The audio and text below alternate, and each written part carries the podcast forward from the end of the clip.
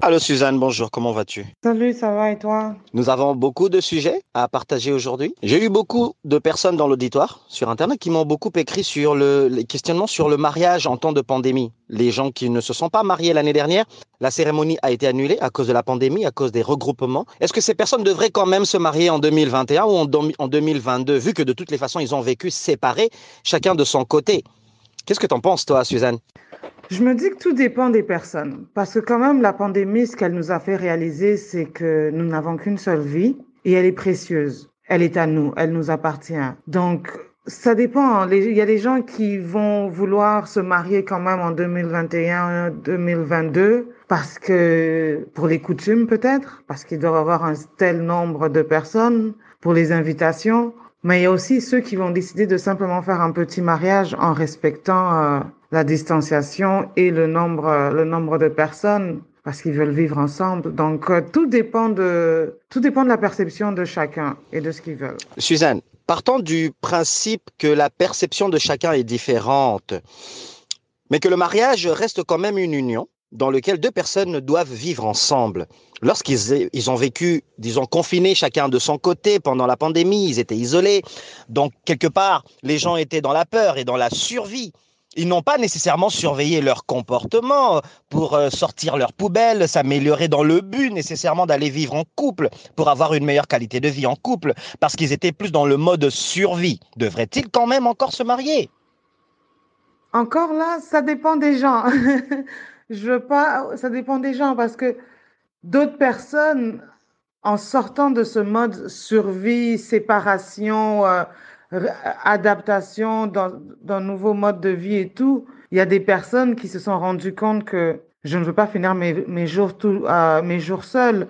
Donc oui, je veux me marier. Oui, je veux euh, officialiser les choses. Et pour ça, comme tu le dis, l'union, le mariage, c'est l'union de deux personnes. Donc ces deux personnes-là peuvent aller décider, ils se marient en temps de pandémie, justement pour pouvoir continuer ensemble plus fort. Et il y a d'autres personnes qui, c'est tout le contraire. Ils vont dire non, moi je préfère, écoute, euh, on arrête ça là, j'ai, j'ai pas besoin de me marier. On ne sait pas de quoi demain est fait. Donc à la fin de la journée, il y aura toujours ces deux-là. Mais si on demande, on me demande à moi, moi je dirais oui, le mariage, je me marierai. Si, si j'étais dans une situation où je devais me marier, la pandémie est arrivée, j'ai été euh, confinée, j'ai dû changer euh, mes habitudes et tout. Arrivé aujourd'hui, mars 2021, je voudrais me marier avec, euh, avec mon fiancé. Suzanne, tu as répondu comme ça surtout parce que tu dis que tu t'es préparé.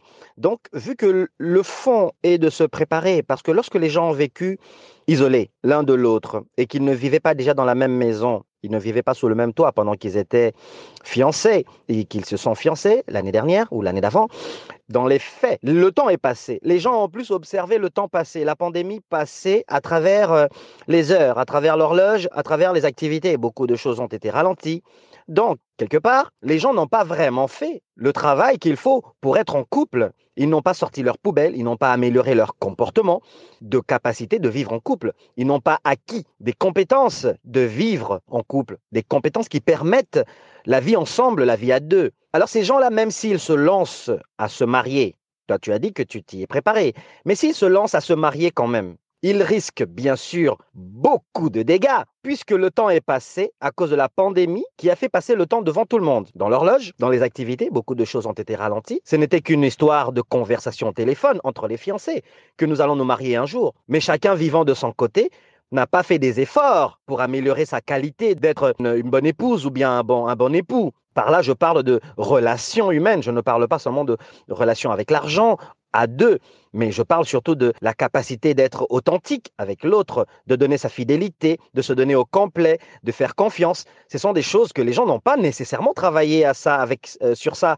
pendant la pandémie car ils étaient isolés. La préoccupation principale qu'ils avaient dans leur esprit, c'était de survivre au virus, n'est-ce pas? Sauf que moi, quand je les entends, j'entends des excuses, j'entends de la victimisation, j'entends des personnes qui n'ont pas fait le travail qu'ils devaient faire. Parce que justement, il y a une chose que la pandémie elle a amené, c'est le temps. Les gens se sont retrouvés avec euh, du temps à tuer. La télévision elle était accessible, l'internet était accessible, les forfaits téléphoniques étaient là.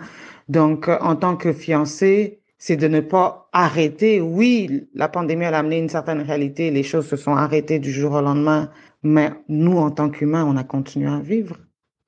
Mais qu'est-ce que ces couples ont fait? C'est qu'ils ont nourri une peur. Ils se sont nourris de, de peur. Ils ont mis euh, tous leurs œufs dans le même panier. C'était un panier de peur. À la place de peut-être trouver des, euh, des façons de rester connectés, d'apprendre à se connaître à distance.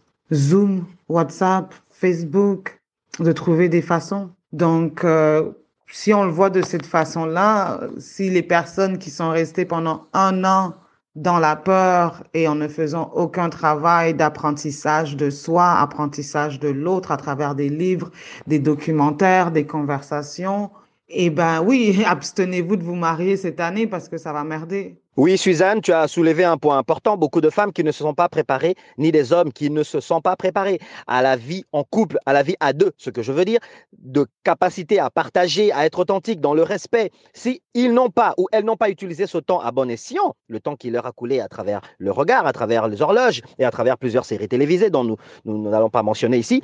Cependant, si ces personnes se lancent quand même au mariage, ben, ils vont le regretter. Suzanne, je pense aussi qu'il y a beaucoup, à mon avis, d'hypocrisie déguisée en bonne foi ici. C'est vraiment de l'hypocrisie de vouloir quand même épouser une fille ou épouser un homme dans cette période-ci. Est-ce que ce ne, serait pas simplement la peur de vivre seul, de continuer à, à, ne pas traverser la pandémie seul? Est-ce que ce ne serait peut-être pas ça qui serait le moteur de pousser les gens à se marier, même s'ils savent qu'ils cachent beaucoup de squelettes sous le tapis et qu'ils n'ont pas amélioré leur personnalité pour aller vivre ensemble euh, avec euh, un homme ou avec une femme, surtout ces hommes qui veulent absolument épouser une femme en cette année ou euh, l'année prochaine, mais ce sont vraiment des hommes hypocrites si ils n'ont pas fait le travail qu'il faut pour vivre à deux, s'ils n'ont pas fait le travail tout seul pendant la pandémie pour être agréable à la femme avec qui ils vont vivre. Parce que je vois cela comme un moyen simplement d'échapper à la solitude. Gardons en tête que beaucoup de gens ont quitté aussi des couples pendant la pandémie parce qu'il y avait beaucoup, énormément de toxicité. Tu vois, Suzanne? En plus, si nous regardons simplement ce que la pandémie a pu freiner au niveau du développement personnel des personnes,